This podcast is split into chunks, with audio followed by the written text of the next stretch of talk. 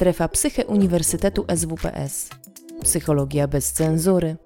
Więcej merytorycznej wiedzy psychologicznej znajdziesz na psycheswps.pl oraz w kanałach naszego projektu na YouTube i Spotify. Zapraszamy. Witam Państwa bardzo serdecznie. Jak widzicie Państwo, e, zaproszenie ma e, taki prowokacyjny tytuł, a mianowicie w momencie, kiedy rozłożymy samo słowo aleksytymia, czyli aleksytymia, brak słów dla emocji, moglibyśmy sobie zadać pytanie, czy takie osoby, które mają właśnie tego typu trudności z nazywaniem i szukaniem właściwych określeń dla przeżywanych stanów afektywnych, czy to są osoby, które są ślepe na emocje, czy są to osoby, które w ogóle przeżywają emocje, czy są to osoby, które właśnie z uwagi na ten brak słów dla emocji e, są e, tymi, którzy moglibyśmy powiedzieć, są pozbawieni zdolności do przeżywania emocji. No i czy tak jest, to mam nadzieję, że po dzisiejszym naszym spotkaniu będziecie mieli Państwo dużą łatwość, jeżeli chodzi o wytłumaczenie komuś, kto nie jest psychologiem, kto nie zajmuje się psychologią, kto nie zajmuje się określonego typu problemami emocjonalnymi, czym tak naprawdę jest e, aleksytymia. Plan prezentacji e, wygląda dzisiaj E, tak, e, żeby mówić o określonego typu deficytach czy trudnościach, warto mieć w głowie definicję tego, e, jak wygląda trafne rozpoznawanie, rozumienie i przeżywanie emocji. Dlatego na początku wprowadzimy pojęcie kompetencji emocjonalnej i składowych tychże kompetencji, a potem już konsekwentnie Przejdziemy do aleksytymii i jej definicji, do aleksytymii w kontekście rodowodu, do aleksytymii e, w kontekście e, rodzajów, no bo jak zobaczycie Państwo, aleksytymia nie jedno ma imię. E, potem zobaczymy, jakie są cechy charakterystyczne dla osób, u których można zdiagnozować wysoki poziom aleksytymii. O tym, z jakiego powodu aleksytymia może być czynnikiem transdiagnostycznym. E, od razu powiem, co to znaczy transdiagnostyczny, e, a mianowicie jako transdiagnostyczne traktujemy e, takie procesy, które przyczyniają się do wystąpienia wielu zaburzeń, bądź też te zaburzenia podtrzymują. I jak e, zobaczycie Państwo na takiej rycinie, której pokażę, e, z jakimi zaburzeniami e, łączymy aleksytymię, no to w pełni ma ona status właśnie takiego czynnika transdiagnostycznego, który wiąże się ze zniekształceniami, jeżeli chodzi o rozumienie, regulację, przeżywanie i rozpoznawanie emocji. Dalej zadamy sobie pytania odnośnie tego, jak wygląda relacja romantyczna e, z osobą, która ma cechy aleksytymii. E, włączyłam też taki ciekawy fragment, który e, pokazuje, jakimi rodzicami są osoby prezentujące te zaburzenia aleksytymiczne, jak to rozpoznawać, co z tym można, wiedząc, że właśnie u podłoża określonych problemów w relacji rodzic-dzieci e, leży aleksytymia zrobić. No i e, kolejny element to taki, czy aleksytymia może być uświadamiana przez osobę, która jest aleksytymiczna. No jak zobaczycie, e, odpowiedź wcale nie jest taka jednoznaczna. I ostatni punkt, który też zawarty był w tym krótkim streszczeniu prezentacji, dotyczy tego, czy aleksytymicy chcą i potrafić, potrafią przechodzić przez proces terapii, ponieważ e, warto mieć świadomość tego, e, że jest to zaburzenie, które jest trudne e, nie tylko właśnie do uświadomienia sobie, ale też jest wyjątkowo trudne, jeżeli chodzi o poddanie się procesowi terapii. A zatem sama chęć może być tą, która tutaj niewiele da. No i jak mówiłam, pierwsza sprawa to jest kotwica w postaci tego, co kryje się pod pojęciem kompetencje emocjonalne. I pod tym pojęciem E, kryje się pięć takich e, bardzo ważnych e, dyspozycji, umiejętności, a zatem ten proces doświadczania stanów emocjonalnych przebiega w nas prawidłowo wtedy, kiedy po pierwsze mamy świadomość, że przeżywamy określoną emocję, po drugie posiadamy określone kompetencje, które pozwalają nam na różnicowanie doznań emocjonalnych od fizjologicznych korelatów funkcjonowania naszego ciała. Następnie potrafimy trafnie i adekwatnie e, nazywać to, co się z nami dzieje, czyli konkretnie jaka to jest emocja, jaki to jest stan, jaka jest intensywność.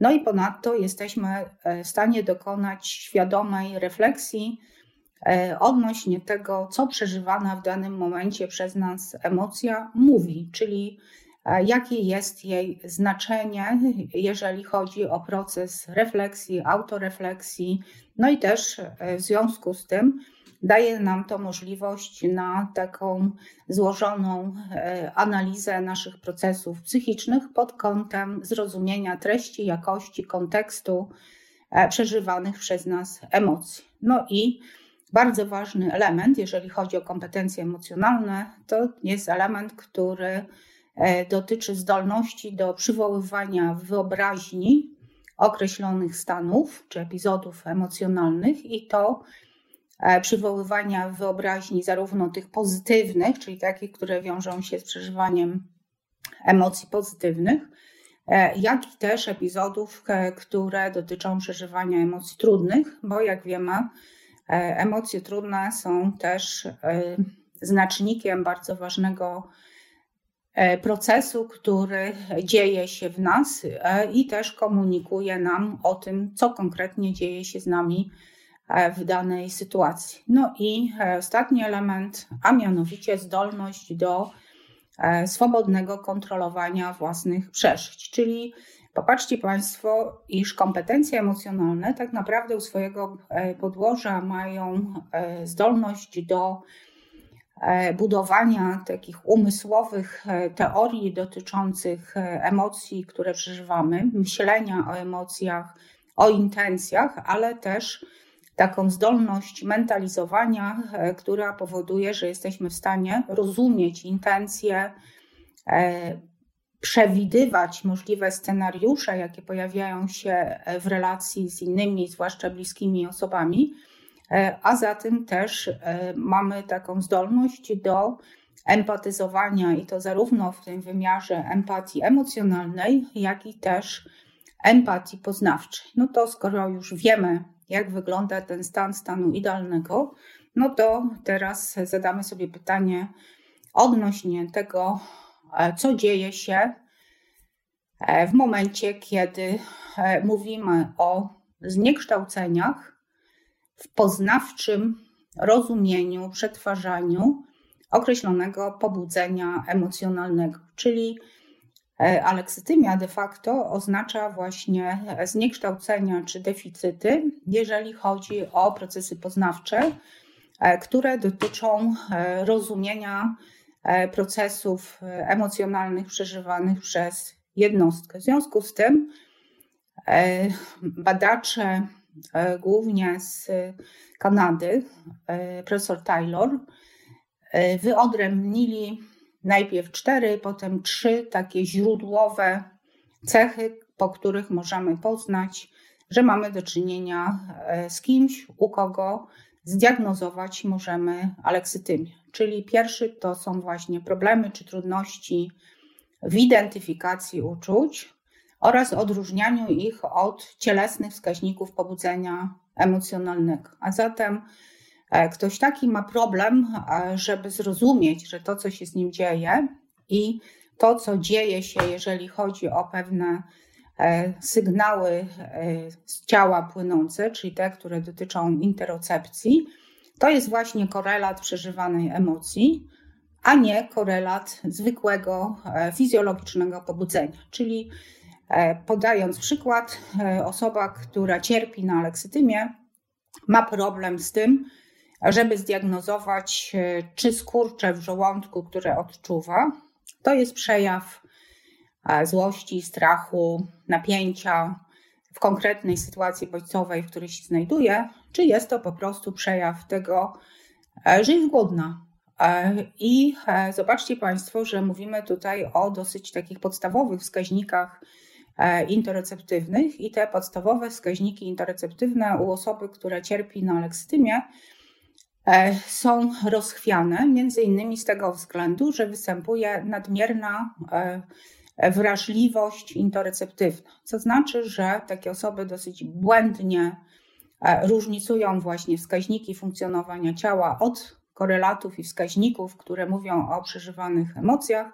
E, w związku z tym e, ten proces takiego e, nierozumienia i rozłączenia między czuję i fizjologiczne korelaty czuję, a fizjologia mojego organizmu coraz bardziej się zapętlają, powodując, że jest to bardzo duży chaos w świecie właśnie osoby cierpiącej na lekstymię. Drugi czynnik dotyczy właśnie tego klasycznego, czyli braku słów dla emocji, a zatem są to problemy, jeżeli chodzi o trafne nazywanie poszczególnych stanów emocjonalnych. No i do tego w związku z tym dochodzi też e, problem, jeżeli chodzi o komunikowanie tego, co przeżywam, jak przeżywam i to, co się ze mną dzieje, osobom, e, z którymi jestem w relacji. Czyli E, ktoś taki jest, zobaczcie Państwo, trudny dla siebie, ale też jest trudny dla innych, ponieważ bardzo trudno e, jest mu przekazać w sposób trafny e, to, co się z nim i w nim dzieje, i też trudno z uwagi na problemy związane z nietrafnym sczytywaniem ekspresji mimicznych emocji, a zatem tu też mamy jakby kolejny e, problem werbalizacyjny e, dotyczący tego, że aleksytymik nie jest w stanie trafnie rozpoznać, e, jaka emocja kryje się w wymiarze komunikacji niewerbalnej na twarzy. I tu już nie będę wchodziła głęboko w naturę badań, które dotyczyły właśnie deficytów w rozpoznawaniu ekspresji mimicznych emocji, ale dotyczyło to zarówno emocji pozytywnych, jak i emocji e, negatywnych. Zwłaszcza wtedy, kiedy e, komunikacja była taka e, niejednoznaczna i w momencie, kiedy wymagane było podjęcie decyzji w krótkim czasie. Kolejny czynnik to jest właśnie ubóstwo wyobraźni, czyli brak takiej zdolności do fantazjowania, jeżeli chodzi o takie skrypty czy schematy e, związane z emocjami. Jak mówiłam, dotyczy to zarówno emocji pozytywnych, jak i negatywnych. No i wreszcie e, ten taki ważny czynnik, który bardzo utrudnia tworzenie e, umysłowych reprezentacji, a mianowicie koncentrowanie się na bodźcach zewnętrznych, czyli tak zwany operacyjny styl myślenia, czyli taka osoba, e, będąc w stanie wzbudzenia, e, szuka powodów tego wzbudzenia tylko i wyłącznie e, w czynnikach zewnętrznych i na przykład komunikat będzie brzmiał: Zezłościłaś mnie. Tylko, że to jest emocja, która jest danej osoby, nie emocja, która jest jej, i która jest skierowana na konkretną osobę. I w momencie, kiedy komuś takiemu mówimy, no chwila, moment, e, ale to jest Twoja emocja i to, że przeżywasz złość, to jest Twój proces e, myślenia o tej sytuacji w taki sposób. No i to już jakby nie wchodzi e, w grę, jeżeli chodzi o wyjaśnienie, z jakiego powodu przeżywamy złość. Powód jest jednoznaczny. Ty mnie zezłościłaś swoim zachowaniem, a zatem zmień swoje zachowanie, to wtedy nie będę przeżywał, przeżywała e, takiej emocji. Co jest ważne, to to, że także za stany pozytywnych emocji odpowiadają inni. A zatem zobaczcie Państwo, jak aleksytymik zorientowany na zewnętrzne bodźce jest wystawiony na łaskę i niełaskę, tak mówię oczywiście w cudzysłowie, otoczenia, w którym funkcjonuje, no bo to inni są w stanie wywołać pozytywne emocje, no i inni też są odpowiedzialni za emocje negatywne. Tak boldem podkreśliłam e, wyniki badań, które mają status transkontynentalny, co oznacza, że były robione w wielu państwach na świecie, niezależnie od tego, czy prezentujemy kulturę indywidualistyczną czy kolektywistyczną. Co dziesiąta kobieta i co piąty mężczyzna to osoby, które cierpią na aleksytymię. A zatem skala zjawiska, jak zobaczycie Państwo, jest E, duża, zwłaszcza, że e, fakt, że ktoś nie potrafi identyfikować i werbalizować emocji, wcale nie oznacza, że tych emocji nie przeżywa, wręcz przeciwnie. E, kwestia tylko dotyczy tego, na ile stosuje dosyć inwazyjne strategie tłumienia przeżywanych emocji, i wtedy mamy do czynienia z kimś, kto jest takim chodzącym, zamrożonym wulkanem, który w określonych e, typach sytuacji albo wręcz e, w sposób dla siebie nieprzewidywalny wybucha, no i wtedy e, jest kimś, kto jest wyjątkowo intensywnym stanie wzbudzenia emocjonalnego, albo y, mamy do czynienia z takim innym wzorcem, który polega na tym, że e, brak słów dla emocji wcale nie powoduje e, niegenerowania bardzo intensywnych stanów e, pobudzenia afektywnych, które między innymi przejawiają się w tym, że taka osoba, cudzysłów, zalewa siebie różnoimiennymi stanami, ale też generuje E, w otoczeniu e, bardzo silne pobudzenie, bardzo silny afekt, e, generuje też bardzo silne stany emocjonalne, którymi zaraża innych i właściwie moglibyśmy powiedzieć, że niezależnie od tego, czy to są takie tłumione i potem wybuchające jak wulkany emocje, czy też jest to stan takiego chronicznego pobudzenia i zalewania innych i siebie emocjami, to właśnie tak wygląda charakterystyka funkcjonowania e, aleksytymika. A zatem e, jest to ktoś, kto generuje bardzo silne stany afektywne, bardzo silne konflikty wewnętrzne, no i też widać to, słychać i czuć. Jeżeli chodzi o rodowód, to aleksytymię dzielimy na takie dwie podkategorie.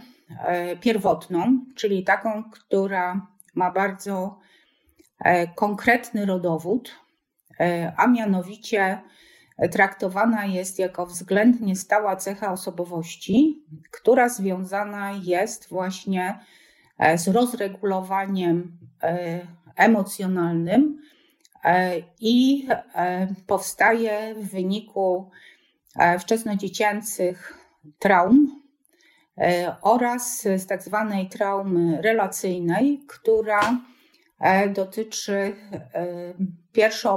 pierwszoplanowych opiekunów, czyli konkretnie rodziców. Mówimy tutaj o tak zwanych lękowych stylach więzi i jak zobaczycie, lękowość więzi decyduje o tym, jak głębokie to jest zaburzenie. Najlżejsze będzie wtedy, kiedy mamy do czynienia z więzią lękową ambiwalentną, czyli taką, gdzie rodzic jest nieprzewidywalny, ale jest, i taki, który e, przelewa właśnie swoje stany e, e, pobudzeń afektywnych, swoje lęki na dzieci. W związku z tym jego ambiwalencja między innymi polega na tym, że nie jest w stanie sprawować takiej responsywnej, wrażliwej opieki, jeżeli chodzi o własne dzieci, co między innymi powoduje, że zalewa dzieci swoimi trudnymi emocjami, no i jeszcze potęguje e, właśnie takie stany e, nierozumienia tego, co się dzieje z rodzicem, tego, co się dzieje ze mną, a zatem łatwiej jest przetrwać w momencie, kiedy e, nie nazywamy tego, co się dzieje. No poza tym też kompetencje językowe dzieci się rozwijają, więc trudno być ekspertem od nazywania emocji w momencie, kiedy figury przywiązania nie dostarczają takich eksperckich przykładów, wiedzy i kontaktów. Druga więź to jest więź lękowo-unikowa, która również powoduje, że jesteśmy w stanie wychować właśnie dziecko aleksytymiczne. E, z tego względu, że jest to więź, która charakteryzuje się odcinaniem od e, emocjonalnych przeżyć dziecka, zwłaszcza wtedy, kiedy potrzebuje pomocy, bliskości czy w sytuacjach trudnych. Taki rodzic, sam będąc e, kimś, kto nie, nie potrafi nazwać, poczuć, przeżyć własnych emocji, wybiera taką strategię pod tytułem Mnie to nie dotyczy, w związku z tym stawia dzieciom, dzieciom wysokie wymagania, nie ma tego elementu dotyczącego troski i na dodatek jeszcze oczekuje e, pozytywnych e, komunikatów emocjonalnych, niezależnie od tego, co z takim dzieckiem się wewnętrznie dzieje. W związku z tym odcięcie od przeżyć jest naturalnym procesem związanym z przetrwaniem, no ale e, skutkiem ubocznym są właśnie takie deficyty, jeżeli chodzi o rozumienie przeżywanych emocji. Najtrudniejsza, i to jest teraz już mówimy o takiej traumatycznej więzi, to jest więź zdezorganizowana, czyli taka, gdzie możemy powiedzieć, że rodzice e, abdykowali spełnienia podstawowych funkcji opiekuńczo-wychowawczych, czyli tak naprawdę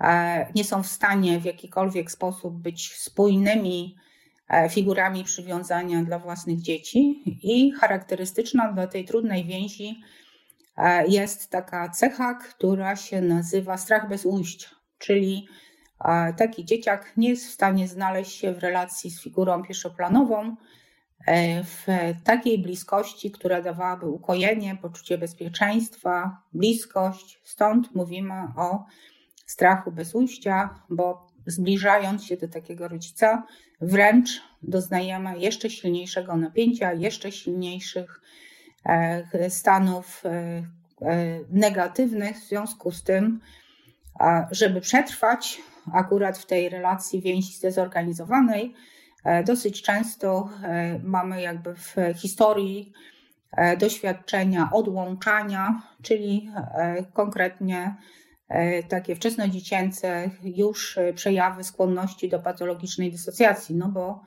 inaczej raczej w takiej emotogennej e, atmosferze przetrwać nie można, no a dodatek jeszcze nie ma jakby szansy na to, aby ktoś poprowadził, jeżeli chodzi o trafne nazywanie, rozumienie i przeżywanie. I z uwagi na to, że to są takie głębokie wzorce, które dzieją się prawie od urodzenia, i z uwagi na to, że w dużej mierze jest to zakres niedostępnej świadomości pamięci emocjonalnej, no to e, natura e, rozwojowa również wiąże się z tym, e, że aleksytymia jest predyktorem, jak zobaczycie, wielu chorób psychosomatycznych i też może pełnić rolę właśnie takiego czynnika podatności na e, określonego typu problemy czy choroby psychiczne. O tym, że jest związana bardzo silnie z depresją, no to nikogo nie trzeba przekonywać, nie? O tym, że jak zobaczymy, jest bardzo mocno związana z różnego typu e, uzależnieniami od substancji psychoaktywnych i uzależnieniami behawioralnymi, no to moglibyśmy powiedzieć, że jest to naturalna kolej rzeczy,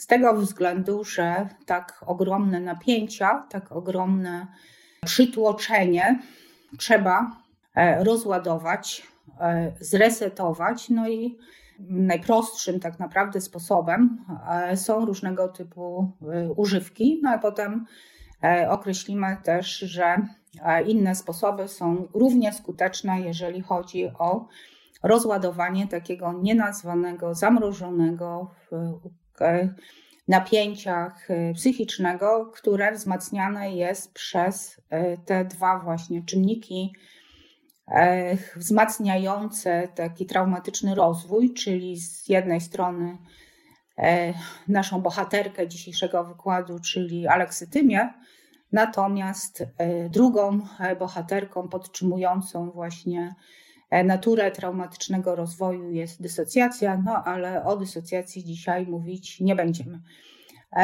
I też mamy do czynienia z aleksytymią wtórną, która po pierwsze jest prostsza, jeżeli chodzi o przywrócenie zdolności do przeżywania i rozumienia emocji, z tego względu, że ona powstaje e, zdecydowanie e, później, jeżeli chodzi o nasze życie.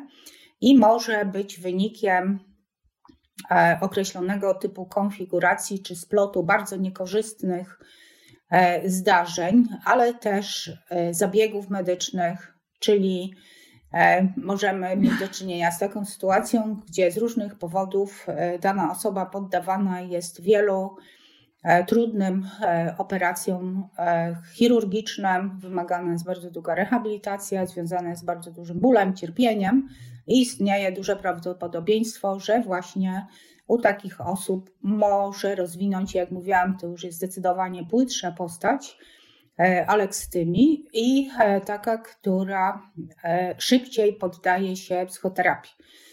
Również aleksytymia wtórna może być związana z określonego typu urazami mózgu, na przykład w wyniku wypadków komunikacyjnych czy wypadków takie, które są związane na przykład z uprawianiem sportów ekstremalnych.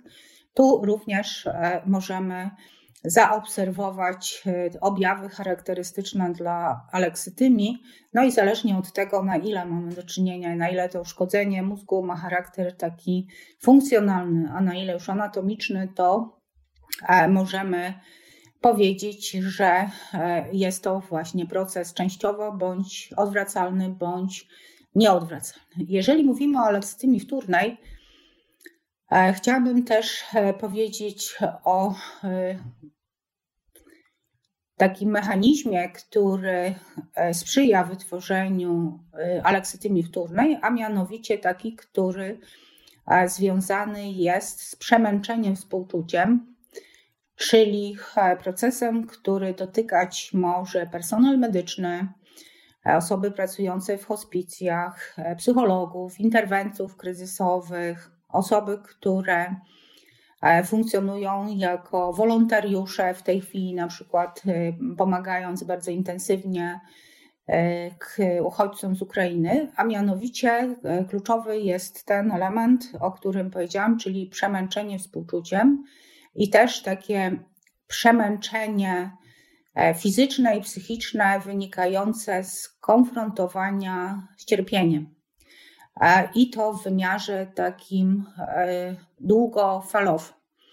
E, nasza psychika jest mądra e, i radzi sobie, jeżeli chodzi właśnie o przetrwanie, e, poprzez danie nam takiego zasobu, jakim jest właśnie aleksytymia. Pewnie zdziwieni jesteście Państwo, że mówię Wam o aleksytymii jako zasobie i że traktuję to jako fenomen E, naszej psychiki. E, I mówię to świadomie, intencjonalnie, z tego względu, że e, w przypadku aleksytymii pierwotnej dziecko, które nie ma szans na to, żeby wyrażać to, co czuje, werbalizować to, co czuje, no bo właśnie wyrasta w dysfunkcjonalnym systemie, radzi sobie z przetrwaniem w tym systemie poprzez E, wyzbycie się e, kompetencji dotyczącej identyfikowania i nazywania. A zatem przetrwanie jest ważniejsze niż nazywanie wprost, co nas dotyka, z tego względu, że przecież e, nie zamkniemy drzwi jako dzieci z drugiej strony i nie powiemy dziękuję Państwu, ale ja w takim domu mieszkać nie będę, ponieważ tutaj się dzieje tak, tak i tak. To jest po prostu niemożliwe.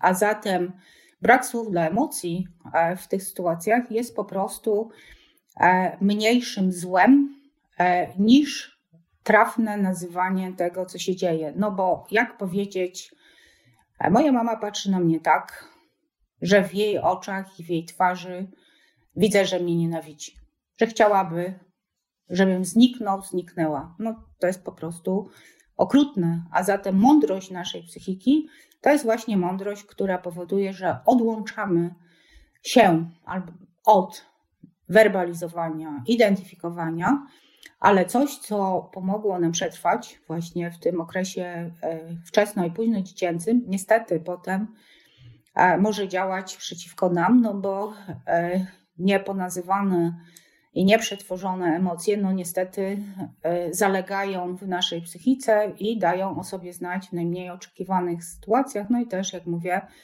e, są predyktorem do tego, że radzimy sobie w sposób taki e, nieadaptacyjny. I dokładnie to samo w przypadku osób wykonujących takie zawody wysokiego ryzyka.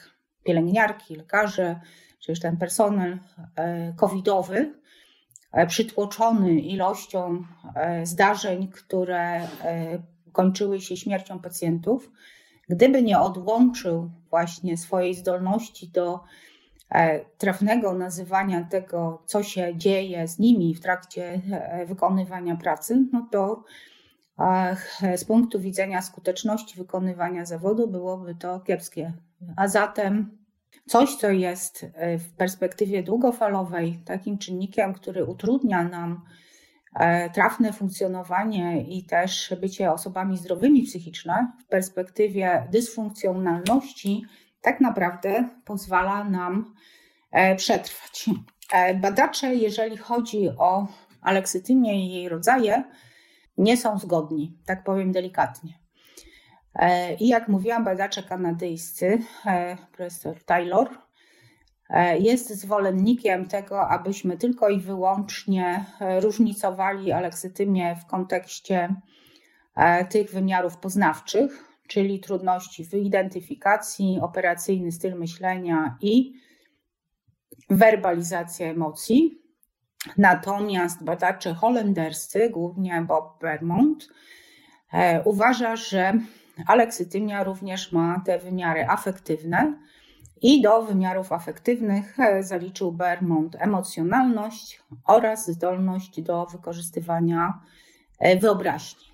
Efekt tego złożenia jest taki, że klasyczna aleksytymia to jest właśnie aleksytymia typu pierwszego, nie? czyli wysokie deficyty, jeżeli chodzi o ten wymiar poznawczy, no i do tego jako wtórny moglibyśmy dołączyć, który z punktu widzenia Taylora jest logiczny, ten e, niedobór, jeżeli chodzi o te podwymiary afektywne. Drugi wymiar, czy podskładowa, czy rodzaj lekstymii charakteryzowałby się wysokimi deficytami, jeżeli chodzi o ten, te podwymiary poznawcze, natomiast e, niskimi, e, jeżeli chodzi o te wymiary afektywne. No i Mamy najlżejszą postać, czyli trzeci, a zatem niski poznawczy, czyli mamy zdolność do identyfikowania, werbalizowania, ale e, tak, e, zachowaną jako taka prawidłowa kompetencja, no ale do tego dochodzi niezdolność, jeżeli chodzi o wykorzystanie wyobraźni, no i taka emocjonalność, która jest nadmiarowa. No i dla porządku mamy leksytymię, czyli osobę, która jest w pełni kompetentna emocjonalnie, czyli nie możemy u niej zdiagnozować w jakiejkolwiek postaci e, aleksytymii. E, krótko powiem, co leży u podstaw e, tej aleksytymii pierwszego, drugiego i trzeciego typu, bo jak mówiłam, aleksytymia niejedno ma imię i ta, która jest klasyczna, czyli to jest właśnie ta, gdzie mamy niezdolność do uświadamiania sobie emocji, brak zdolności do nazywania, no i nieumiejętność, jeżeli chodzi o różnicowanie fizjologicznych e, korelatów emocji od fizjologicznych korelatów funkcjonowania naszego ciała. Warto mieć świadomość tego, e, że e, aleksytymia nie dotyczy tylko i wyłącznie zniekształceń, jeżeli chodzi o ten wymiar poznawczego rozumienia i regulacji emocji, ale też aleksytymii to jest bardzo dobrze zbadany kawałek dotyczący rodowodu aleksytymii, towarzyszą zaburzenia, jeżeli chodzi o funkcjonowanie naszego mózgu.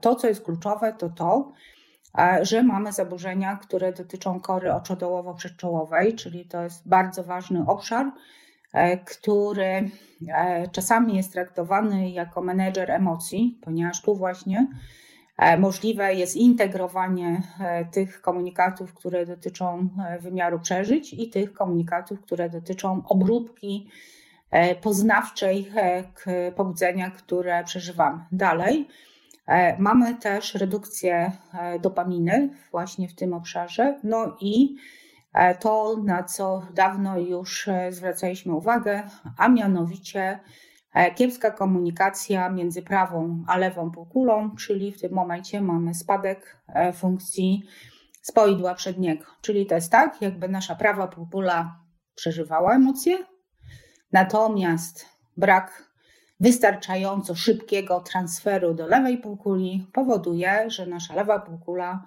nie jest w stanie przetworzyć tego pobudzenia, no i też nie jest w stanie e, nadać e, właściwych e, etykietek, zwerbalizować, czy stworzyć też taką funkcję znaczeniową, symboliczną. A zatem moglibyśmy powiedzieć, że nasza czująca prawa półkula i nasza analityczna, werbalna lewa półkula u aleksytymika chodzą sobie częściowo niezależnymi ścieżkami i spotkać im się jest trudno. E, w przypadku e, aleksytymii typu drugiego, popatrzcie Państwo, że mamy już zdolność do uświadamiania sobie, mamy też zdolność do różnicowania, no ale tutaj kłopoty e, dotyczą adekwatnego nazywania emocji oraz trudności, jeżeli chodzi o analizę i refleksję na temat emocji. E, jak e, studentom na psychotraumatologii e, daję test, żeby zweryfikowali, na ile to jest problem, który ich dotyka, a na ile są wolni od właśnie tego typu problemów. I daję im ten klasyczny kwestionariusz TAS-20, czyli Toronto Alexithymia Scale, i tak jak mówiłam, jest kwestionariusz, który dotyczy e, diagnostyki tej aleksytymii typu pierwszego. W związku z tym prawie wszyscy wychodzą zwycięsko i mówią: Nie, no my to w ogóle z aleksytymią mamy niewiele wspólnego. Ale na następne spotkanie przynoszę im e, kwestionariusz e, Bermonda Worsta. To jest kwestionariusz, który właśnie bada te dwa podwymiary, poznawczy i afektywny, no i wtedy okazuje się, że już tak wesoło nie jest, nie? Bo e, tu zobaczcie Państwo, nie chodzi tylko i wyłącznie nie, o to, że ja mam świadomość tego i przypisuję określonego typu etykietki i różnicuję, ale też chodzi o to, żeby trafnie rozumieć e, znaczenia i trafnie też komunikować sobie i innym to, co się z nami dzieje. Tu z punktu widzenia mózgu mamy tylko, cudzysłów, upośledzenie funkcji spoidła wielkiego, a zatem dalej e, są to zaburzenia komunikacji prawa-lewa półkula, no i takie, które oczywiście muszą jakby skutkować e, tymi problemami e, związanymi ze złożonym rozumieniem procesów emocjonalnych.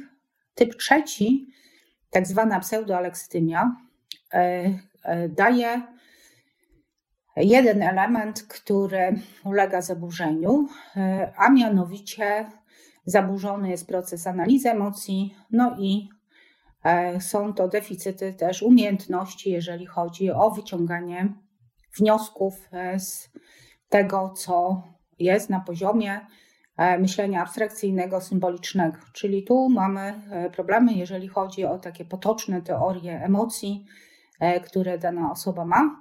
E, I e, sam fakt właśnie, że bardzo dużo mówi o emocjach, e, że właściwie tak patrzymy na kogoś takiego, jakby był ekspertem od psychologii emocji, natomiast głębsze wejście w, w to, na czym opiera się taka właśnie potoczna teoria dotycząca emocji, powoduje, że tam jest bardzo dużo błędów i te błędy między innymi też wiążą się E, z deficytami, jeżeli chodzi o funkcję grzbietowo-bocznego obszaru kory przedczołowej. A zatem w momencie, kiedy myślimy aha, alekstymia, no to to aha również oznacza, że e, koresponduje to z określonego typu dysfunkcjami e, pracującego mózgu.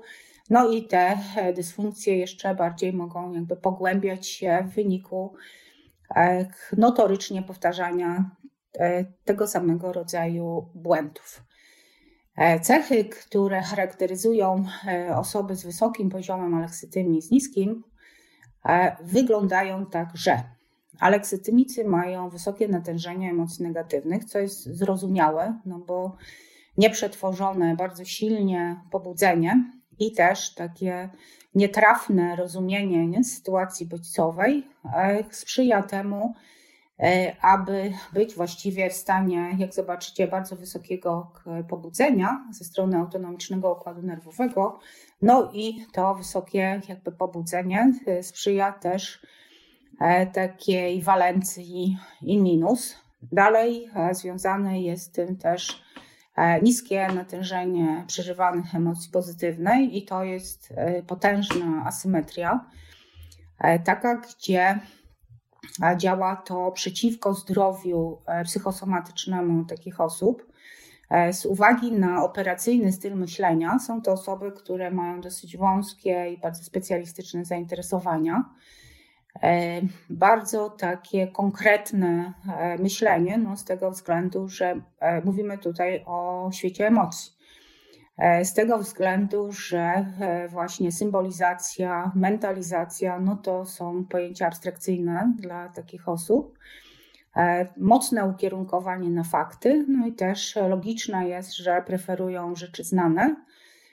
I to, co jest charakterystyczne, występuje E, niezdolność do radzenia sobie ze stresem w sposób adaptacyjny. Jak patrzycie Państwo na cechy osób aleksytemicznych, ci z Państwa, którzy są psychologami, bądź interesują się psychologią i interesują się też e, różnego typu e, przejawami, między innymi funkcjonowania osób ze spektrum autyzmu, to myślę, że patrząc na charakterystykę aleksytymii, myślą sobie tak, przecież to są cechy charakterystyczne dla osób z Aspergerem. E, I e, odpowiedź brzmiałaby tak, ponieważ e, z wielu analiz, które intensywnie prowadzone są na całym świecie, wynika, że 50% osób, które ma zaburzenia ze spektrum autyzmu, konkretnie mówimy o osobach z Aspergerem, charakteryzuje się wysokim poziomem aleksytymii.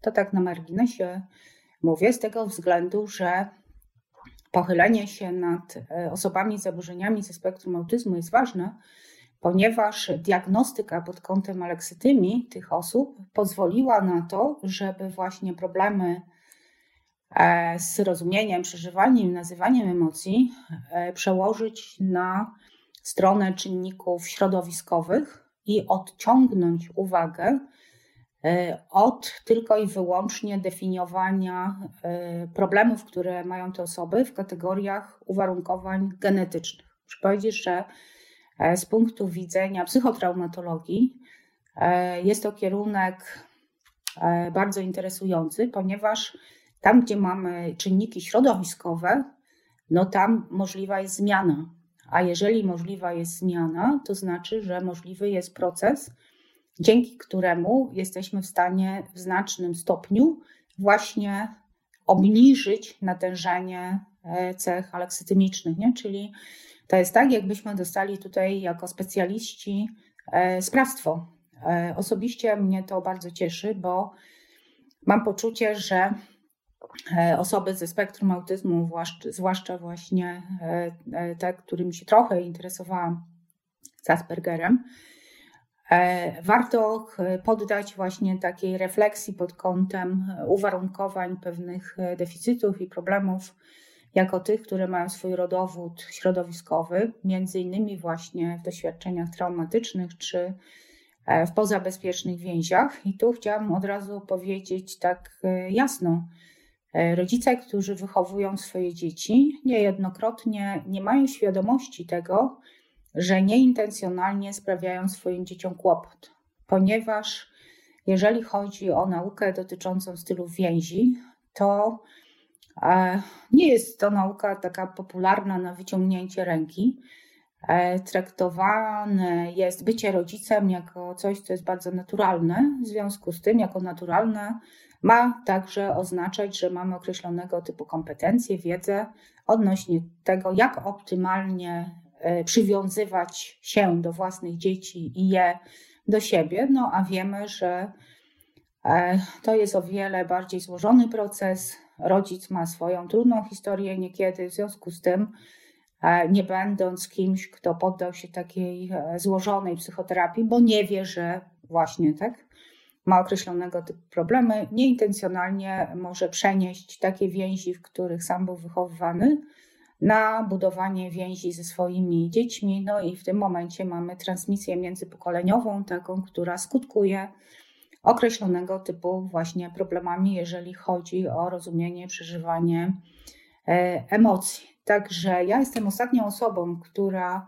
wskazywałaby na rodziców, e, niezależnie od tego, czy mówimy o dzieciach z ADHD, czy mówimy o dzieciach ze spektrum autyzmu, jako tych, którzy świadomie, intencjonalnie robią krzywdę własnym dzieciom. Wręcz przeciwnie. Uważam, że właściwe właśnie pokierowanie, edukacja, psychoedukacja e, może tutaj e, zrobić bardzo dużo. No i też między innymi z tego powodu cieszę się, że mam szansę trochę tutaj Państwu poopowiadać o laksytymii, no bo Mam nadzieję, że tak samo jak było e, z takimi innymi e, przygotowywanymi przeze mnie prezentacjami, które potem były w strefie psyche, e, że jest to bardzo dobre źródło na początek wiedzy odnośnie tego, jak się edukować, gdzie szukać, jak szukać, jak też znaleźć właściwe nazwanie problemów, które nas dotykają, o których nawet nie mamy świadomości, że je mamy. Z kolei osoby nielaksytymiczne, Moglibyśmy powiedzieć, że to jest stan stanu, który każdy z nas chętnie chciałby mieć, czyli niskie natężenie emocji negatywnych, e, asymetria, jeżeli chodzi o emocje pozytywne, szerokie zainteresowanie, zdolność do myślenia abstrakcyjnego, e, który taki słynny e, neurochirurg Bogen nazywa symboleksją. Zresztą to Bogen był pierwszym który odkrył aleksytymię, ale odkrył ją e, u pacjentów z padaczką, e, którym przecinał spoidło wielkie. I to była prawdziwa komisurotomia, czyli przecięcie, i ku jego właśnie zdziwieniu ci pacjenci mieli właśnie problemy, które dotyczyły zdolności w nazywaniu, werbalizowaniu, identyfikacji emocji. E, no i e, śladem Bogena e, poszedł inny badacz Sifneos, który u pacjentów psychosomatycznych zobaczył właśnie takie problemy, jakie występują u osób z przeciętym spoidłem wielkim. No i na aleksytymie istnieje inne określenie, które mówi, że jest to funkcjonalna komisurotomia, nie? czyli mamy prawdziwą komisurotomię, a tu mamy funkcjonalną komisurotomię, co wskazywałoby, że nasze dwie półkule, emocjonalna prawa i werbalna lewa, mają kłopot, żeby się e, skomunikować. Dalej mamy ukierunkowanie na fantazję, poszukiwanie nowości, no i dzięki właśnie trafnym sposobom rozumienia, y, za tym też idzie odporność na stres. Jak mówiłam, trochę przyjrzymy się e, autonomicznemu układowi nerwowemu, ponieważ klucz do tego, że aleksytymik jest wulkanem emocji, właśnie znajdziemy tu.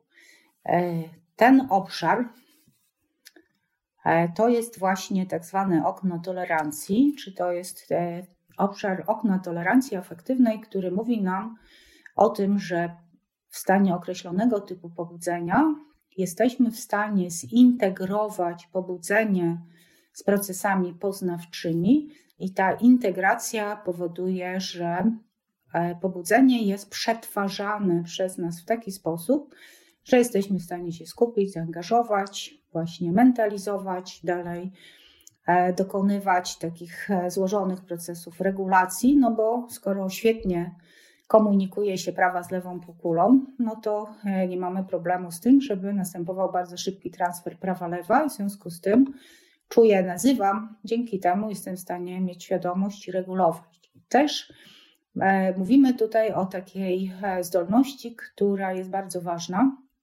To jest zdolność, która e, wytwarza się więzi bezpiecznej, a mianowicie rodzic z więzi bezpiecznej potrafi ukoić własne dziecko. No i tu mamy ukojenie. Natomiast w wyniku internalizacji wzorców relacji, e, skryptów emocjonalnych i wyuczenia się określonego typu schematów poznawczych, nabywamy tęże kompetencje sami, nie? czyli e, potrafimy e, dokonać takiego samoukojenia w momencie, kiedy jesteśmy w sytuacji emocjonalnie trudnej, czyli na przykład takiej, kiedy spotka nas coś nagłego, bardzo trudnego, E, w związku z tym, e, będąc właśnie w tym oknie tolerancji, jesteśmy w stanie być z tymi trudnymi emocjami, przeżywać je, mimo że e, jest to proces właśnie trudny, no bo trudne emocje, jak na przykład smutek związany z nieodwracalną stratą, nie należy do emocji łatwych, ale danie sobie prawa do tego, żeby taką emocję czuć, E, prawa do tego, żeby właśnie zrozumieć e, sens e, tej emocji w konkretnej sytuacji, w jakiej się znaleźliśmy i pobyć ze sobą, sprawia, że właśnie przez takie trudne doświadczenie stajemy się bogatsi emocjonalnie, jesteśmy w stanie zmentalizować to, co się z nami dzieje, to, co się dzieje z osobami bliskimi, które są z nami w relacji, no i też E, ważny jest ten element, który dotyczy tej zdolności do samoukojenia, czyli regulujemy stan emocjonalny bez zastępowania go, wygłuszania, e, udawania, że go nie ma, nie? czyli stosujemy bardzo takie e, trafne, adekwatne i właśnie takie wysokorefleksyjne sposoby do tego, aby poradzić sobie z trudnymi stanami. Początek, jak mówiłam, dzieje się w dzieciństwie, no bo to rodzic jest takim wzorcem, figurą i też będąc z dzieckiem e, w sytuacjach trudnych i kojąc je, daje mu dokładnie takie wzorce, jak potem e, taki ktoś ma sobie radzić sam. Natomiast e, problem dzieje się wtedy, kiedy jesteśmy non-stop w stanie wzbudzenia, i w stanie takim wzbudzenia, który jest związany e, z aktywacją tych starszych struktur naszego mózgu, e, czyli pnia mózgu e, i też struktury, która jest odpowiedzialna za emocje, które przeżywamy, czyli układu limbicznego. I w momencie, kiedy non-stop jesteśmy w stanie wzbudzenia, który pokazuje permanentny stan zagrożenia, e, no to cały czas aktywuje się w nas gotowość do tego, żeby walczyć, czyli mamy właśnie hiperaktywację, gotowość do tego, żeby uciekać z danej sytuacji.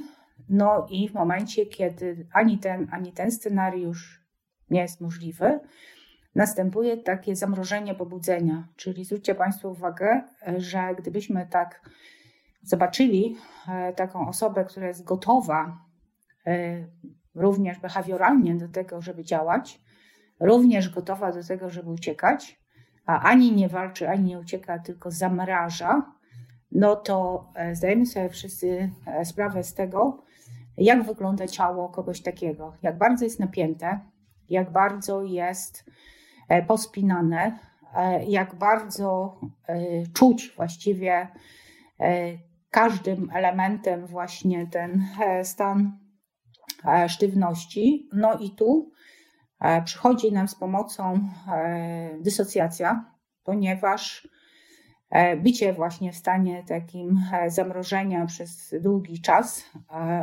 daje określonego typu konsekwencje, ale jak mówiłam, nie jesteśmy w stanie wytrzymać w takim stanie. W związku z tym przechodzimy pod, czyli w stan hipoaktywacji, czyli takiej, w której te stany właśnie nie, zamrożonego w biegu tak naprawdę ciała i psychiki wchodzi e, w stan hipoaktywacji. To jest tak, jakbyśmy właśnie nie przeszli stany odrętwienia, odłączenia się, towarzyszy temu depresja, może towarzyszyć również wstyd, utrata energii, e, też takie spłaszczenie i spłycenie, e, problemy, jeżeli chodzi o sprawne funkcjonowanie procesów myślowych, dalej nie? trudności w obronie siebie, izolacja, wycofanie, czyli mamy tutaj takie inwazyjne właściwie E, sposoby na zniknięcie, no i temu może również towarzyszyć e, poczucie pustki czy bezradności. Czy aleksytymik jest w stanie być tu? Niestety nie.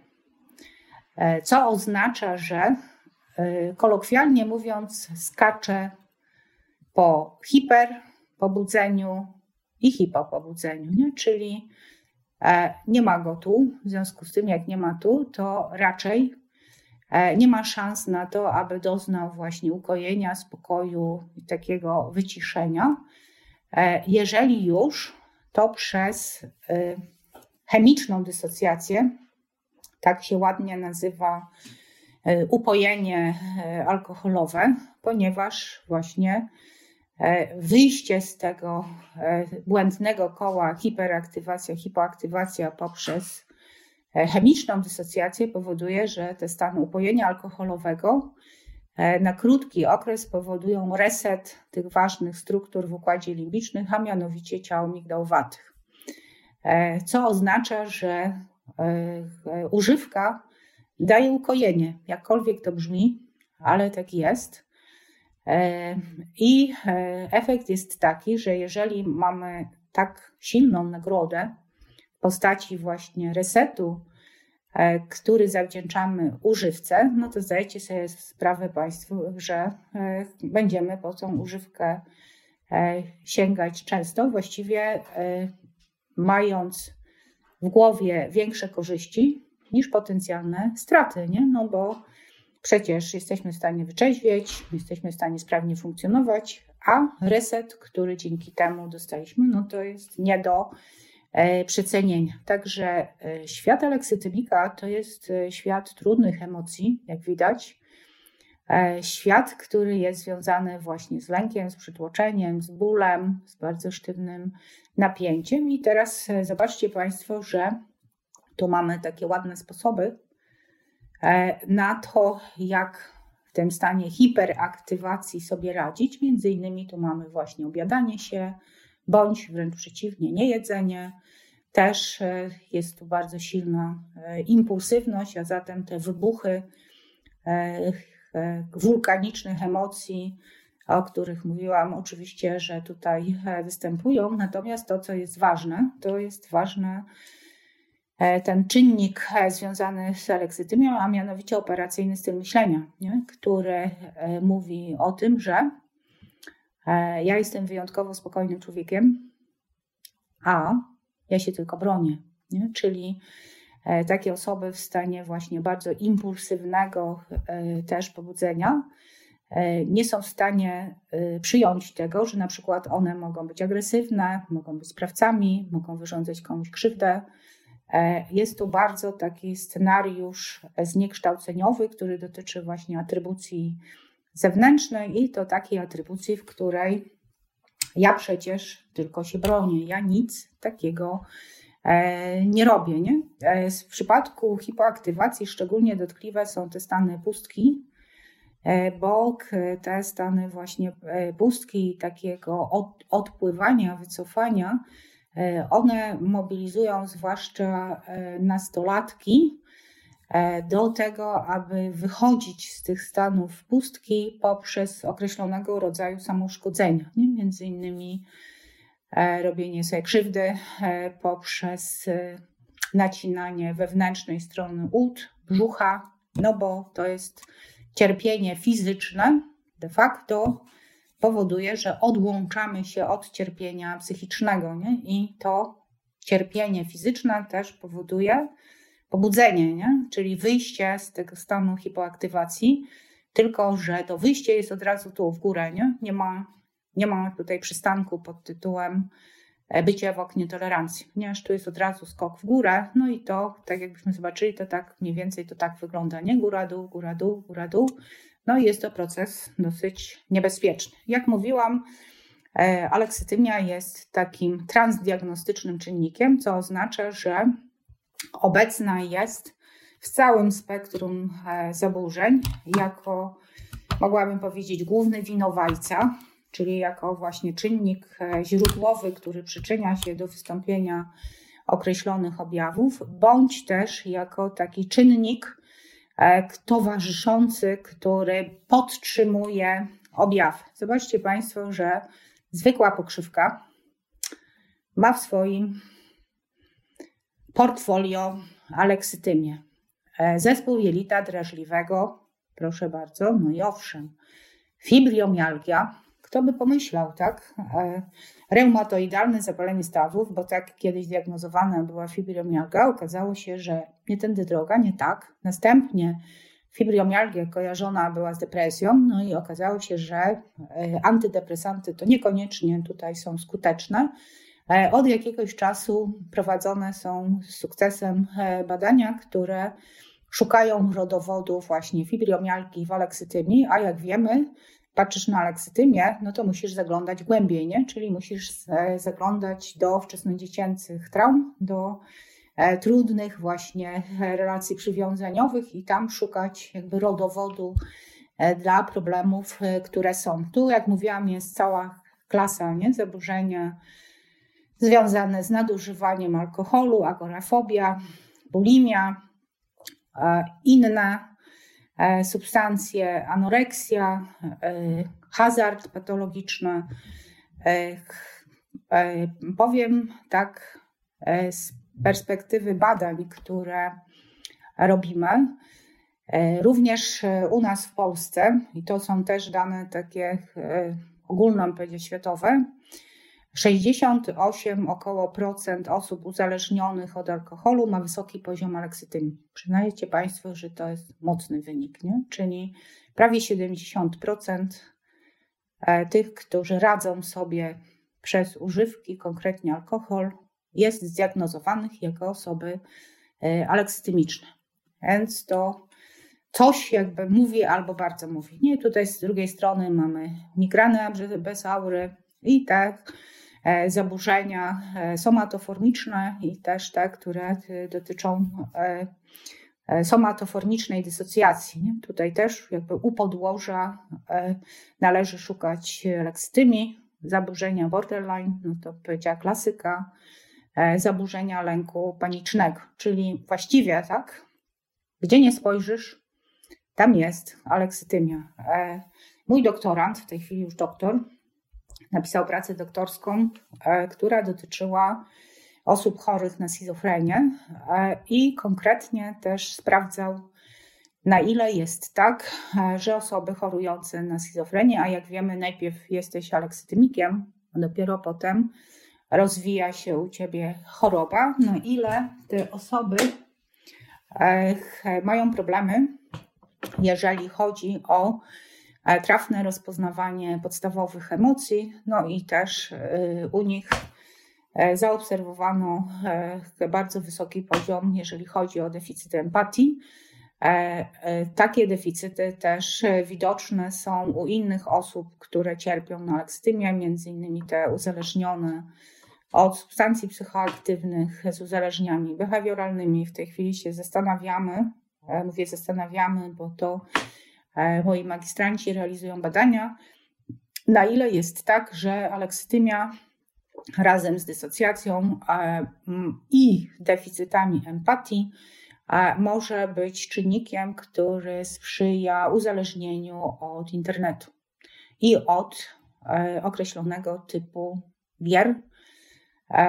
To jest trop, który jest trafny, bo kilkanaście, bym powiedziała, badań na świecie już na ten temat się ukazało, co oznacza, że tutaj im szybciej e, zdiagnozujemy młode osoby, bo to głównie dotyczy e, nastolatków i w, takich osób po 20 roku życia, e, tym szybciej będzie można zaproponować tym osobom skuteczny proces poradzenia sobie z tego typu uzależnienie. No i zdajcie sobie sprawę Państwo po tym, co powiedziałam, że związek z osobą, która cierpi na leksytymię U, to jest związek wysokiego ryzyka. E, z tego względu, że mamy tutaj właśnie nie, problemy, jeżeli chodzi o e, rozumienie przekazów niewerbalnych. E, dalej, brak takiej umiejętności, jeżeli chodzi o przyjmowanie perspektywy drugiej osoby. No i jeżeli do tego dołączymy to, że osoby cierpiące na leksytymię regulują napięcie poprzez alkohol, uzależnienia behawioralne, e, mają niekontrolowane wybuchy emocji, e, dalej szukają powodów e, w otoczeniu i w obwinianiu innych. Dalej, w momencie, kiedy się obrażą, no to właśnie zapadają się w sobie, znikają, nie ma z nimi kontaktu. Dalej, E, przekłada się to też na różnego typu formy manipulacji partnerką, partnerem, dziećmi, nie? czyli jest obrażanie się, e, e, wychodzenie, nieodzywanie, stosowanie różnych sposobów szantażu, również szantażowanie tym, że sobie coś zrobię, zrobimy. No, nieprzewidywalność, jeżeli chodzi o funkcjonowanie z taką osobą, jest bardzo duża. E, i nieprzewidywalność, która powoduje, że ktoś, kto nie ma leksytymii i jest w takim związku, to czuje się tak, jakby został e, wsadzony na karuzelę e, i nie wiadomo, kiedy ta karuzela się zatrzyma i czy w ogóle ona ma jakąś logikę. Problem polega na tym, że tej logiki nie ma, bo jest to proces, który się coraz bardziej rozkręca, a jeżeli jeszcze do tego E, dołożymy właśnie e, ten operacyjny styl myślenia, który jest e, szukaniem w czynnikach zewnętrznych powodów, dla których jest tak, a nie inaczej, i odłączaniem się od własnego sprawstwa, no to trzeba przyznać, że jest to związek wyjątkowo trudny, taki, który ma w sobie e, stany takiego falowania i spadania, i nie wiadomo, kiedy będzie falowanie, a kiedy będzie e, spadanie. I te stany e, bardzo silnego napięcia również mogą być regulowane przez osoby aleksytymiczne poprzez uprawianie takiej wyczerpującej aktywności fizycznej.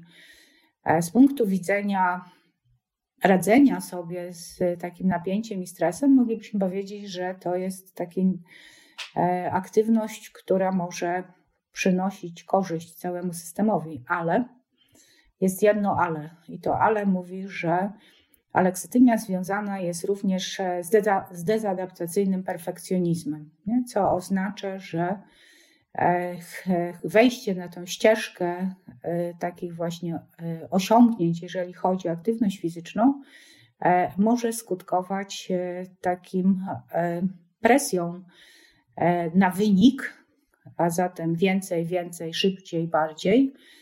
Przy też somatoformicznej dysocjacji powoduje to takie stany odłączania się od fizycznego cierpienia, co powoduje, że takie osoby mogą na przykład y, uprawiać jakieś takie sporty pod tytułem e, jazda e, rowerami górskimi na bardzo takich krętych szlakach, e, odnosić określonego typu kontuzje, bandażować się bandażem elastycznym i uprawiać tę aktywność dalej. Tutaj mówię konkretnie o takiej właśnie pacjentce, psychotraumatolog, którą superwizuję, która e, właściwie to można było powiedzieć, że szuka śmierci, ale ona nie szukała śmierci. Ona była tak właśnie somatoformicznie e, pozamrażana, jeżeli chodzi o sygnały, które płynęły z jej ciała, że można powiedzieć, że uprawiała sport na zatracenie. Czy jest jakiś powód, dla którego tak robimy? A tak, ponieważ e, łatwiej jest E, cierpieć fizycznie i jest to bardzo taki sprytny sposób na to, e, żeby nie cierpieć psychicznie.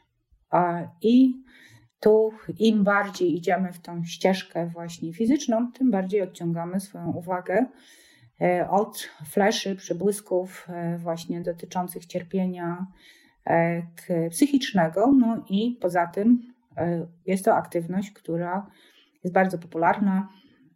Jest taka, która jest związana właśnie z robieniem pozytywnych rzeczy, no i niby dbaniem o własne zdrowie, ale jak mówię, niby.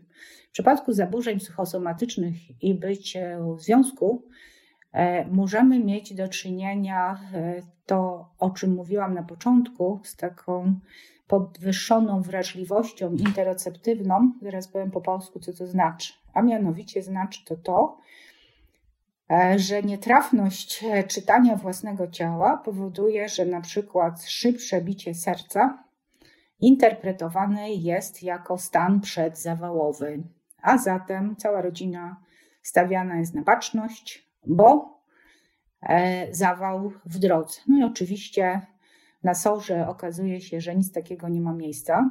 E, jest to też forma szantażu, którą e, stosują właśnie osoby z aleksytymią po to, żeby pokazać, jak cierpią, jak są biedne, jaka im się krzywda stała, a zatem duszności w klatce piersiowej, które mogą być sygnałem na przykład ataku paniki, są właśnie odbierane jako straszna choroba somatyczna, która wymaga bardzo dokładnego zbadania. Poza tym e, mamy tutaj do czynienia z silnymi też e, bólami, które nie mają neurologicznego uzasadnienia. Zatem e, też takie przebłyski dotyczące określonych miejsc, okolic ciała, które czują bardzo silny ból. E, takie osoby, e, będąc właśnie tak rozregulowane e, z taką nadwrażliwością i przy braku właśnie trafności różnicowania tych stanów poprzez aleksytymię, stają się dosyć trudnymi pacjentami u różnych specjalistów, ponieważ nie ma takiego specjalisty, który by dał właściwą diagnozę. Specjalista mówi, ale pani nic nie jest. Proszę iść na psychoterapię. To są wszystko objawy stresu. No i to nie jest informacja, którą chce usłyszeć alekstymik, tak? Alekstymik by chciał usłyszeć, że dostanie określoną tabletkę i ta tabletka będzie skuteczna na określone właśnie problemy, albo by chciał usłyszeć, że to, co Pana, Panią spotyka, rzeczywiście ma twarde podłoże takie fizjologiczne, a tu niestety nic się takiego nie dzieje. Jak mówiłam, włączyłam ten slajd dotyczący relacji e, z dziećmi. E, z tego względu, że to już mówiłam na początku, charakterystyczne są te więzi lękowe.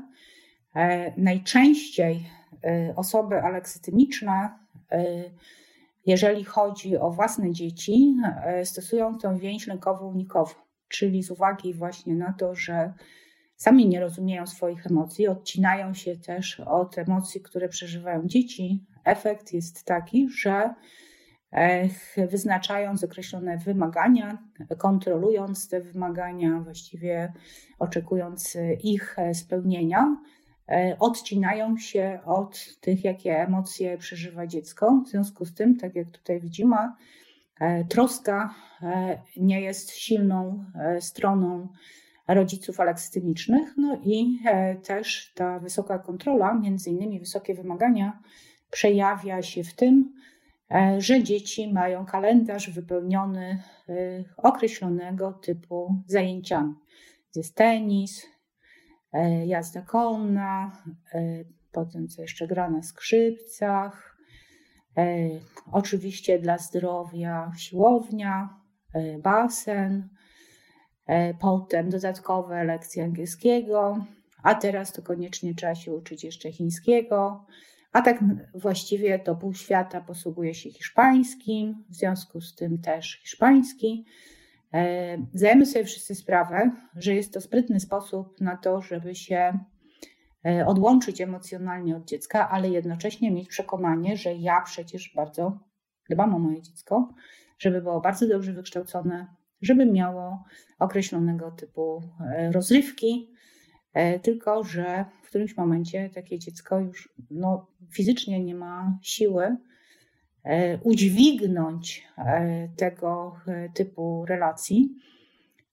Taki młody człowiek, z którym z przerwami spotykam się od kilku lat i właśnie który ma takiego lękowo-unikowego tatę,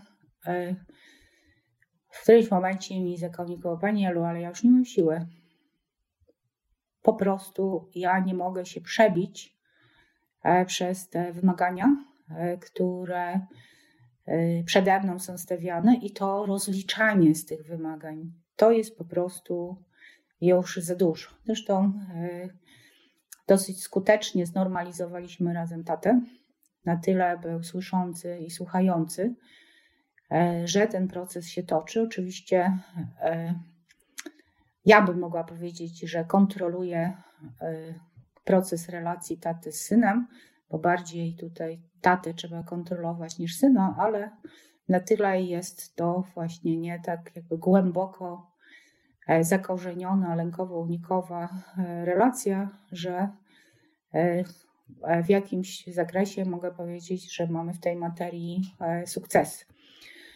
E, dalej e, to, co wiadomo z badań, które przeprowadziła pani Joanna Sikora, które niebawem ujrzą światło dzienne, e, aleksytymiczni rodzice cierpią na wypalenie rodzicielskie.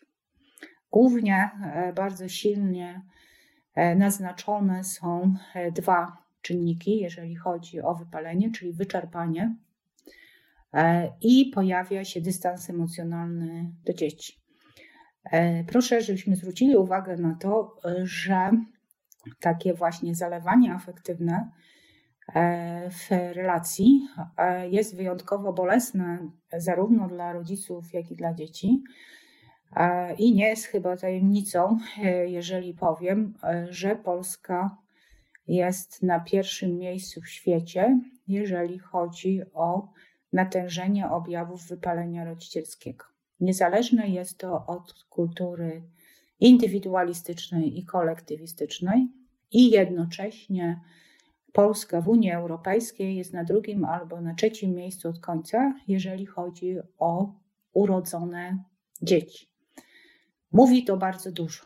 Po pierwsze, mówi to, że e, kobiety e, właśnie mają określonego typu powody, e, żeby nie zachodzić w ciąży i nie rodzić dzieci.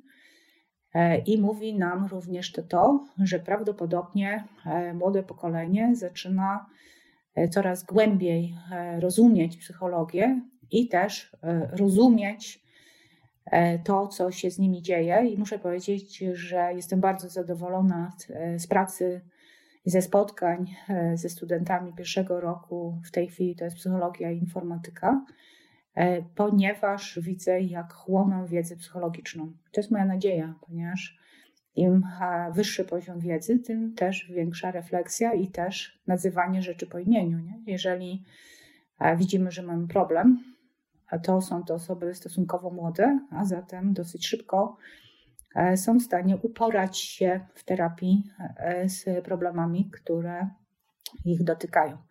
No i dalej idąc właśnie tym, co rodzice aleksytymiczni e, robią w relacji ze swoimi dziećmi, to jest to szczególnie trudny wymiar, a mianowicie taki, w którym to dziecko jest E, obarczane odpowiedzialnością za stany emocjonalne, które przeżywają rodzice, czyli mówią tak, przez ciebie jestem zła, przez ciebie jestem smutna. Zrobiłaś, zrobiłeś to i to i fatalnie się z tym czuję. Czyli e, takie obwinianie i przerzucanie sprawstwa na dzieci e, powoduje e, po pierwsze silne poczucie niezrozumienia. Po drugie, wywołuje silne poczucie winy. Po trzecie, wreszcie, e, staje się zaczynem, jeżeli chodzi o konflikty w systemie rodzinnym. I takie badanie, które zrobiliśmy, właśnie jeżeli chodzi o młodych ludzi, a takie, które dotyczyło związku aleksytymii ze skłonnością do agresji, właśnie z uwagi na aleksytymicznych rodziców, pokazuje, że taka wysoka kontrola ze strony rodziców i niska troska ze strony matki, wysoka kontrola ze strony ojca staje się predyktorem do tego, że dzieci mają tendencję do różnych form instrumentalnej agresji, czyli nie radzą sobie właśnie z takim przypisywaniem odpowiedzialności, sprawstwa i to właśnie w taki zniekształcający sposób, co niestety daje konkretne konsekwencje czyli m.in. zaburzenia odżywiania, samouszkodzenia, używki, czy wręcz kryzysy presuicydalne. I tu, jako Polacy, znów jesteśmy na niechlubnym drugim miejscu, jeżeli chodzi o próby samobójcze młodych ludzi. Chyba warto e, zastanowić się nad taką e, profilaktyką i wyposażeniem w trafną wiedzę psychologiczną rodziców, no bo to są ich dzieci, które w ten sposób e, krzyczą i wołają o pomoc. I z tych badań, które robiono, między innymi jednym z motywów, dla których młodzi rzucali się na swoje własne życie, było to, że w sytuacji trudnej czuli się zostawieni sami sobie, samotni i właściwie niewidzialni. A zatem znów wracamy do systemów. No i zostały nam jeszcze trzy slajdy. E, czy aleksytymia może być świadoma? Tak. Czy aleksytymia może być świadoma? Nie. E, jeżeli dociera do nas to, że słyszymy i słuchamy, e, jak wtedy, kiedy właśnie staramy się być w relacji romantycznej, ktoś mówi do nas: Jesteś, jakbyś był, była ze szybą, nie czuję bliskości w relacji, czy ty wszystko musisz kontrolować, no to są komunikaty, które są e, ważne. I jeżeli usłyszymy naprawdę te komunikaty, na przykład nie, mamy aleksytymię typu drugiego, no to jest szansa e, na to, że pojawi się właśnie taka konstatacja, a może jednak coś ze mną jest nie tak. No i wtedy zaczynamy e, szukać, co z tym można zrobić. Natomiast w momencie, kiedy jesteśmy zamknięci. Jak mówiłam, e, operacyjny styl myślenia jest tutaj największym e, cudzysłów zniekształcaczem rzeczywistości, to e, w tym momencie przekonania, które nam towarzyszą, są takie: inni są niegodni naszego zaufania, na bliskość trzeba sobie zasłużyć, Przecież wiadomo, że Ciebie kocham. To jakieś wymysły psychologów, takie nie? oczekiwanie intymności, bliskości. I takie osoby e, nie są skłonne do tego, po pierwsze, żeby uświadomić sobie, że mają problem, no i jak zobaczycie, też e, nie są skłonne do tego, aby zgłosić się i przejść własną terapię. E, z tego względu, że i tu wracamy do ochronnej funkcji E, aleksytymii, e, dzięki e, braku skłonności do nazywania i przeżywania przetrwały. A zatem coś, co było ważną tarczą i ważnym zasobem i mnie chroniło, dalej traktujemy jako coś ochronnego i ważnego. W związku z tym raczej nie będziemy skłonni, żeby się tego pozbyć. A zatem jeżeli robiliśmy wszystko, aby właśnie unikać konfrontacji z cierpieniem, e, no to w naszej głowie głęboko zakodowane jest właśnie to cierpienie jako coś, co było fatum gorszym niż śmierć, nie? Bycie niewidzialnym, samotnym, porzuconym. E, są to jakby doświadczenia z poziomu właśnie dziecka, takie, które są prawie nie? E, związane e, z tym, że nie mam prawa żyć, nie mam prawa być, jestem nikim. W związku z tym strategie unikania są po to, aby nie dawać właśnie przestrzeni na przejście przez ten bardzo trudny proces spotkania z własnym cierpieniem. I na przykład, jak przychodzi pacjent i na pytanie o dzieciństwo mówi, ale ja miałem szczęśliwe dzieciństwo. No to e, z mojej strony pytanie pada, no jeżeli było tak dobrze, to z jakiego powodu jest tak źle, co pan tutaj robi? Nie? Więc e, takie idealizowanie, które jest właśnie e, ochronne, tak naprawdę e, jest e, wyjątkowo niszczące, no i To, co jest kluczowe, to jest unikanie właśnie całkowitego uświadomienia sobie traumy, której doświadczyliśmy oraz jej wpływu na własne życie. Zatem, jeżeli mamy fatum gorsze niż śmierć, no to miejmy świadomość tego, że terapia, jeżeli w ogóle będzie miała miejsce, e, ona e, będzie kontrolowana, zarządzana przez pacjenta e, na poziomie właśnie takiego opowiadania o faktach, a nie zwrócenia się w stronę emocji.